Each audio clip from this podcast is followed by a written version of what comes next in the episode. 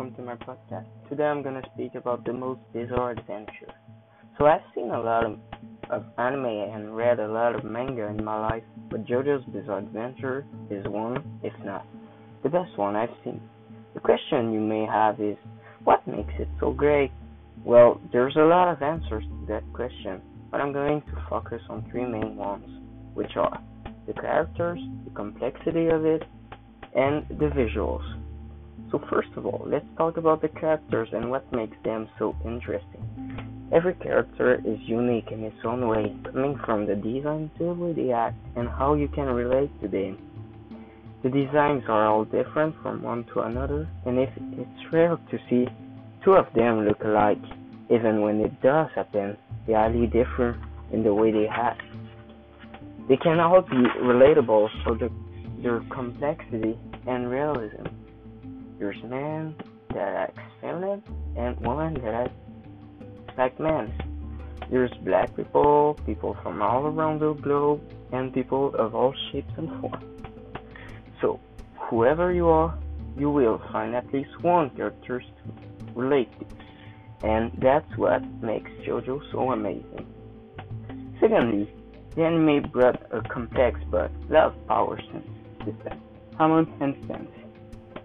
So, first of all, there's Hamon on the first two arcs of JoJo, which is basically the power of using the, form, the sun to create powerful attacks, to heal, and much more. However, on the six other parts of the eight ones, stands are the main power used. Stands are basically the physical form of your fighting spirit with a special ability that all of them have. Are intriguing for these abilities and how complex they are. Most of them have musical references in their names. For example, Black Sabbath, King Crimson, Killer Queen, Soft and Wet, just to name a few. They all possess some special ability like stopping time, creating heat, skip time, take a property of an object for example, takes the friction of the floor making it slippery, or taking sound for a wall. Araki always finds a clever way to use the powers he creates. Now let's talk about the art style of JoJo. Araki, the creator, has a very unusual art style that gets hated at first, yet in the end everyone admires it.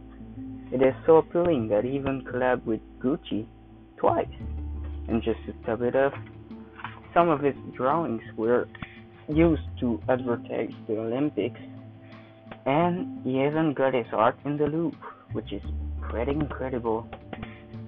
Finally, JoJo's Bizarre Adventure is an incredible manga for its diversity and how everyone can enjoy it for different reasons that are the art style, the way uh, it is complex, and the characters.